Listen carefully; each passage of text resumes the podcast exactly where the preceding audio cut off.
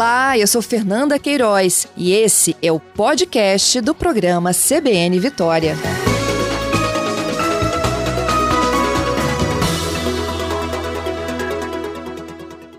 A gente falar sobre essa nova espécie de planta, tarumã é do gênero botânico Vitex. Foi descoberta em São Roque do Canaã e Santa Leopoldina, aqui no Espírito Santo. Ela foi vista pela primeira vez em 2012 pelo biólogo Cláudio Nicolete Fraga. Ele é pesquisador do Instituto de Pesquisas Jardim Botânico do Rio de Janeiro, mas ela só foi coletada em 2022 para o estudo que a gente vai detalhar um pouquinho mais agora. É o próprio Cláudio quem está conosco ao vivo e nos dá detalhes dessa nova espécie. Cláudio, me conta detalhes desse estudo de vocês. É, vocês já conheciam a espécie há pelo menos 10 anos, não é isso? É, é isso. Eu fui até olhar aqui, na verdade, a primeira vez que a gente encontrou a planta foi em 2004. Isso é até curioso, porque o tempo, esse tempo, é o tempo, efetivamente, muitas vezes de estudo, mas você não estuda continuamente aquela planta para trabalhar. Efetivamente, trabalhando com ela foi nesse último ano de 2022, mas a gente já sabia disso, sabe? Aquela coisa da é o delay da ciência mesmo. Ele, ele é assim, não só para botânica, como para um monte de coisa no mundo. Né? E como é que se descobre uma planta? Assim, vocês fazem é, prospecção de campo para tentar identificar é, novas espécies? É assim que funciona? Então, quando eu falo que alguém viu ela antes, em 2004, é porque alguém já teve um, em um desses lugares, ou seja, na Pedra Preta ou lá no Alto Misterioso, que é, Pedra Preta é Santa Leopoldina, Alto Misterioso é São Roque do Caramba, já teve lá antes e fazendo coletas de planta. Coleta como? Coleta aleatória, coletando aquilo que está florido ou em fruto, porque é o que a gente usa para a identificação das plantas.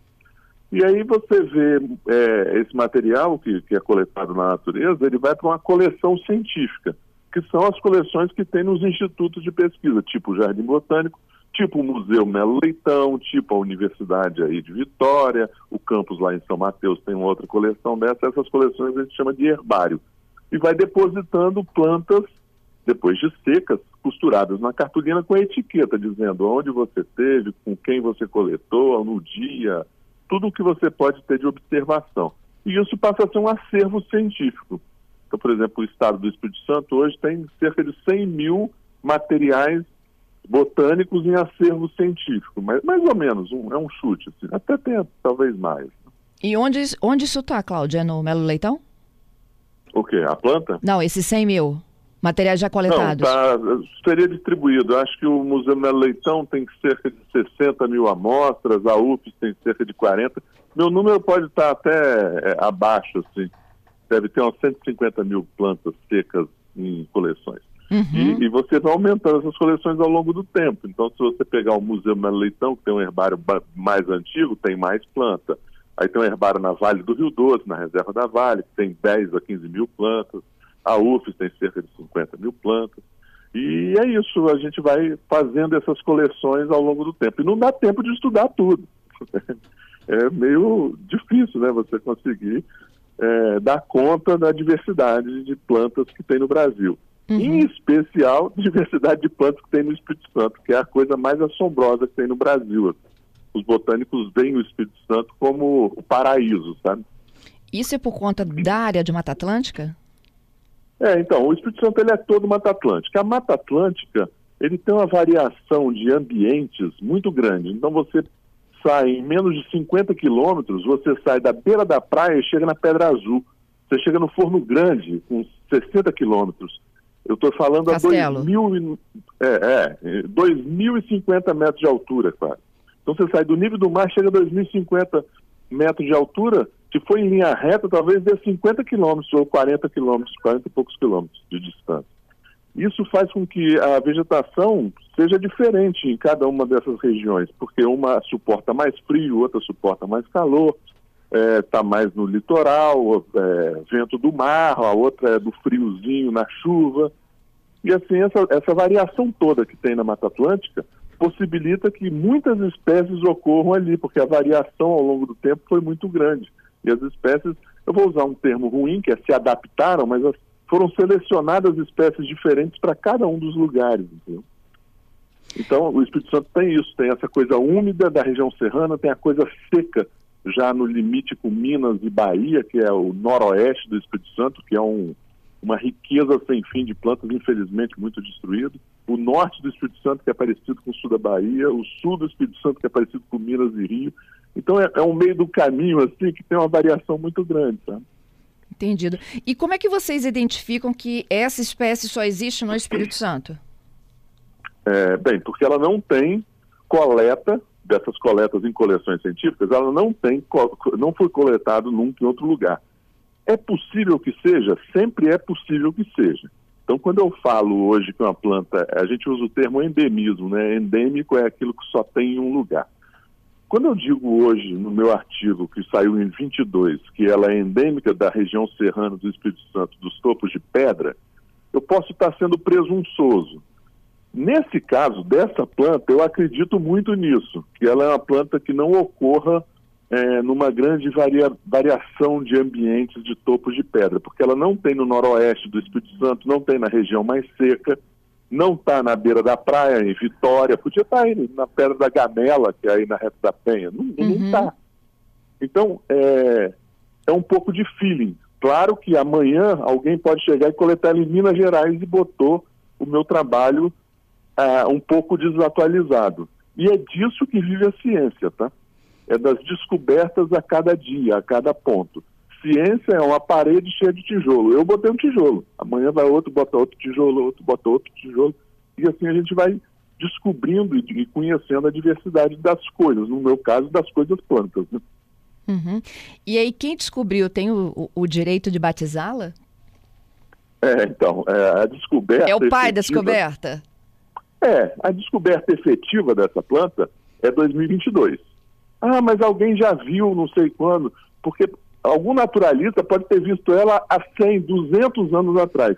Se não descreveu, ela não está descoberta, porque a descoberta é um registro científico. Uhum. O que, que, a uhum. gente faz? A gente pega essas plantas que a gente está estudando, escreve artigos, que é tipo esse que a gente mandou para a revista do, do Kew Bulletin, que é um, um boletim de botânica do Kew Garden, que é um jardim botânico da Inglaterra, e, e, publica nosso artigo. Então, eu publiquei lá meia dúzia de páginas e com, em função desse estudo que eu, que eu fiz dessa planta, eu e mais três botânicos, né?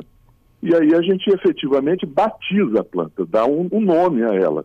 E só a partir daí ela está disponível para qualquer outro estudo. Então você pode me perguntar, a sua próxima pergunta pode ser, para que ela serve? Eu vou te dizer na, na, na minha ignorância, eu não sei. Ninguém sabe. Por quê? Porque ela não existia. Ela passa a existir. Então eu sou o parteiro de plantas. Algo, algo assim. E batizo também. Eu sou o padre e o parteiro. Excelente, Cláudio. E ela só é, é vista, então, no alto do morro? É, é alto de pedra. Alto de pedra. Alto de... Nem vegetação é. tem em volta dela? Pedra Azul, por exemplo. Ah. Já foi a Pedra Azul já. na região serrana aí do Espírito Santo, todo mundo já passou lá. Vê aquela pedra toda meio verde, azulada, cada moitinha daquela verde, aquele pontinho verde, é uma moita, é uma moita, um conjunto de plantas que estão juntas. Bom, Cláudio está explicando exatamente né, como é que a gente consegue localizar essa planta é a Vix pomerana, ela é da espécie Tarumã, que como que é curioso, né? A, a, planta só passa a existir quando efetivamente tem um artigo científico publicado, né, dando o primeiro nome à espécie, dando detalhes da localização dela. E esse, como ele disse, né, é um grande muro é, de tijolos, ele só colocou uma pecinha desse tijolo nessa construção da ciência, porque um próximo pode chegar e já trazer ali quais são as propriedades dessa planta, mais um outro é, aprofundar o estudo e trazer uma outra implementação sobre o que eles começaram agora a catalogar, que é a a, a, a, Vitex pomerana, que é essa espécie de descoberta. Cláudio, continua contigo. Vamos lá, então. Tá. É, você falava que ela dá em pedra, em região alta. É, aí você me perguntou se não tem vegetação. Tem Isso. muita vegetação em volta, inclusive ela pertence a um desse tipo de vegetação, mas é uma vegetação que chega no máximo à altura de uma pessoa. Ou, normalmente as plantas estão na, na altura do peito, na altura da cintura assim, das pessoas. Então você anda nesse. É, é como se fosse um jardim de plantas naturais, mas que não é floresta. E, e, essa vegetação no Espírito Santo é extremamente peculiar do Estado. É aquele negócio assim que é o filé mignon do Estado do Espírito Santo estar sobre pedra e não em floresta em si. É aquilo que ainda está para ser descoberto, sabe? Entendido. E para matar a curiosidade aqui dos nossos ouvintes, quais são as características hum. dela? Como ela se, ela se parece? Eu estou vendo a foto, gente, estou pedindo até para minha equipe botar nas nossas redes ah. sociais. Ela se assemelha muito a uma orquídea? Não. Não? É, não, é, é, é, como, é como você comparar um ouriço do mar com um peixe só porque eles vivem dentro d'água. Só porque eu não sou biólogo, eu sou jornalista. É. Não, e é curioso que a, a Rede Gazeta, que fez uma entrevista com a gente já aí nesses, nesses dias, ela publicou no Instagram dela a foto da planta e as pessoas falaram que era um araçá ou uma goiaba. É mesmo? Por causa da folha. É, mas um negócio gritante, assim, duzentos e tantos comentários, até alguns muito, muito estranhos, sabe? Um negócio negacionista na, na, nas mensagens. Aonde? Isso é novo? Eu já tenho isso na minha casa, sabe? Um negócio muito, muito curioso. Assim. Mas é comparar ela com a goiaba é como comparar um golfinho com um tubarão só porque tem barbatana. Meu então, Deus! É, é, o mundo das plantas eu ainda acho que está muito distante do ser humano, né? Quer dizer, quando eu pego um bicho, você claramente sabe que você não parece com o ouriço do mar. Você sabe que um peixe é um tubarão e que o outro é um mamífero. Essas coisas foram ensinadas na escola. Mas planta é planta. O que é planta? Planta é verde. Né? A planta é verde. Nesse caso aí do Vitex, é o seguinte, as plantas do Vitex, normalmente, ela tem uma folha que é chamada de folha composta. Folha composta, ela é composta por quê? Por alguns pedaços. Esses pedaços de folha a gente acaba chamando de folíolo. Então ela tem como se fosse a sua mão espalmada com os dedos abertos, cada dedo sendo um folíolo. Uhum. A maioria dos vítex são assim. Existem apenas dois, existiam apenas dois vítex que tem um folíolo só, que aí fica parecendo uma folha simples. E essa planta é assim também. Ou seja, ela das, das 500 e poucas espécies de vítex que tem aqui no Brasil, é, existem só três com folha simples nesse padrão. Nenhuma delas estava na Mata Atlântica, uma era da Caatinga e outra da Amazônia. Essa informação, quando a gente está em campo muitas vezes, e a gente sabe dela, por isso que a minha vida é estudar, né? Eu vivo estudando coisas assim. E aí, quando você se depara na Mata Atlântica com vítex de uma folha simples, aquilo já te chama atenção. Então, lá, 10 anos atrás, quando eu vi essa planta pela primeira vez, eu falei, isso é novo, isso é diferente. Só que não deu tempo de estudar, porque eu estava estudando outras coisas. Aí ela foi parar numa coleção e só agora ela nasce efetivamente. Então, características morfológicas assim das coisas nos ajudam muito. Então, né, um botânico, por exemplo, ele vive de duas coisas básicas: é memória e observação. A gente que é botânico não precisa ser um, um gênio, um menino inteligente. Não, nunca fui. Mas eu tenho uma memória e uma capacidade de observar as coisas que é muito diferente do, do jornalista que você deu como exemplo. Então, a gente, a gente observa coisas numa profundidade muito grande, entendeu? É, qual é a cor predominante dela? A flor é a cor. lilás. A, a flor é lilás. A planta é verde. Isso. Como a maioria das plantas. Ela está no meio do verde, ela é uma planta verde no meio do verde. Uhum. Mas, mas não é só cor que nos chama a atenção, são essas características, tipo, esse tipo de planta, com essa flor roxinha, nesse padrão de, de, de morfologia que tem a flor do vítrex, com uma flor simples, na hora que eu olhei, eu bati o olho a metros de distância, eu olhei, nossa, isso é diferente, sabe? Isso é a evidência que eu estou te falando, é coisa que um mateiro, analfabeto, poderia fazer. É só você viver aquilo muito. Então, eu não estou uhum. nem falando da coisa do cientista em si, mas da coisa do botânico de campo, de mato. Eu sou de mato, eu sou do campo, né? Então eu olho e consigo já encaminhar parte da minha pesquisa. Ô Cláudio, e aí quando a gente fala de preservação das espécies, em que condições ela está? E como é que é o trabalho de agora em diante? Vocês tentam reproduzi-la em algum lugar, em algum outro ambiente? É, até curioso. É, é, bem, a gente fez uma lista de espécies ameaçadas do Espírito Santo. Eu até falei com a CBN na época que a gente estava fazendo esse livro, né? O livro saiu publicado em 2019. Uhum. Então a gente tem hoje o maior arcabouço brasileiro sobre espécies ameaçadas em um estado da Meu federação. Deus. É, é sensacional. O livro é lindo, é um negócio que a gente, além de querer fazer um livro bom tecnicamente, a gente quis fazer um livro bonito, assim, para que as pessoas folheassem e olhassem esse livro. Infelizmente, essa lista ainda não foi decretada como a lista oficial. Então, a nossa lista de espécie ameaçada não consta esse Vitex, como não consta um monte de outras plantas desco descobertas nos últimos 15 anos, porque já passaram mais de 15 anos da, da outra lista, da lista antiga, né? Então, é, ter levantado esses dados sobre o Espírito Santo em 2019, eu coordenei esse projeto como um todo e sou o principal autor do livro. Me deu uma capacidade de poder analisar coisas no Espírito Santo, plantas no Espírito Santo, de uma forma muito bacana. Assim. Então, eu, hoje eu posso te garantir que essa planta, ela corre um risco de extinção em função do tipo de hábitat que ela ocorre. Esse tipo de hábitat, que é viver sobre pedras no Espírito Santo, é extremamente arriscado. Por quê? O Espírito Santo, embora tenha a grande riqueza de plantas sobre pedra, ele é o maior produtor de granito, rochas ornamentais, granito, mármore, etc. Esse impacto pode chegar nessa planta. Isso faz com que ela entre numa lista de ameaçadas muito rapidamente, ou seja, ela corre risco, porque se resolverem minerar o lugar que ela vive, tiram tudo de cima e mineram a pedra. Não estou aqui sendo contra o, Espírito Santo ter esse, esse, essa posição na produção de pedras ornamentais nem nada, mas a gente ainda está muito longe de conseguir entender quantas coisas a gente está perdendo sem conhecer, simplesmente porque resolveu fazer uma pia para nosso banheiro, entendeu? é um negócio complicado. Talvez esse seja o maior impacto para essa espécie, seja a possibilidade das áreas serem mineradas. Para finalizar, Cláudio, é verdade que a, a, o berço das orquídeas também é o Espírito Santo? É, o Espírito Santo é o berço de um monte de planta.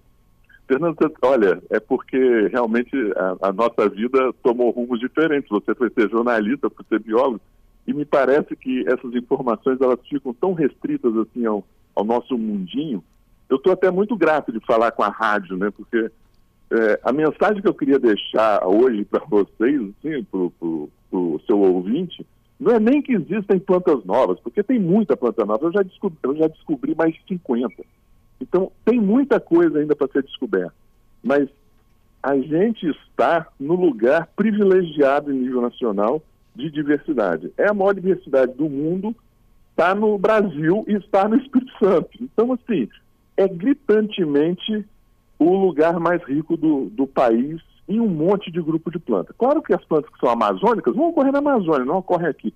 Mas planta por área, que é planta por metro quadrado, não tem lugar mais rico do que o Espírito Santo. Isso é grandioso, então, o né? Estado é fabuloso. Você está no solo, no, na terra prometida, que é o Espírito Santo. Infelizmente, aí é, é o pobre Estado rico, né? Porque ele não tem instituições. Eu sou louco para voltar a trabalhar no Espírito Santo, só que eu não consigo, porque não tem lugar. Tem uma universidade pública, não tem nenhuma estadual, tem três campos até, o que é uma vantagem, mas é uma universidade pública apenas, sabe? Um instituto de pesquisa, que é o Museu Melo Leitão, que mudou de ministério e não tem um pesquisador, ou seja, hoje é, o trabalho lá é feito por bolsistas, não tem concurso, então esse tipo de coisa dificulta muito. O Estado não tem um instituto, assim, sabe, um instituto de pesquisa, não tem uma universidade. E não é uma crítica direta a essa gestão ou aquela gestão. É que o Estado ele virou o lugarzinho menor do Sudeste, ficou com o lugar menor do Sudeste, também no conhecimento, o que é lastimado. Mas estamos em cima da maior diversidade do mundo. Olha só, isso é gritante. Ô, Cláudio, hoje você está no Jardim Botânico? Sim. No Há Rio. 20 anos. Há 20 É. anos. É, Campanha para trazer o Cláudio de 2002. volta. Quem dera. Mas, é, bem, é, aí é, tem que fazer uma meia-culpa.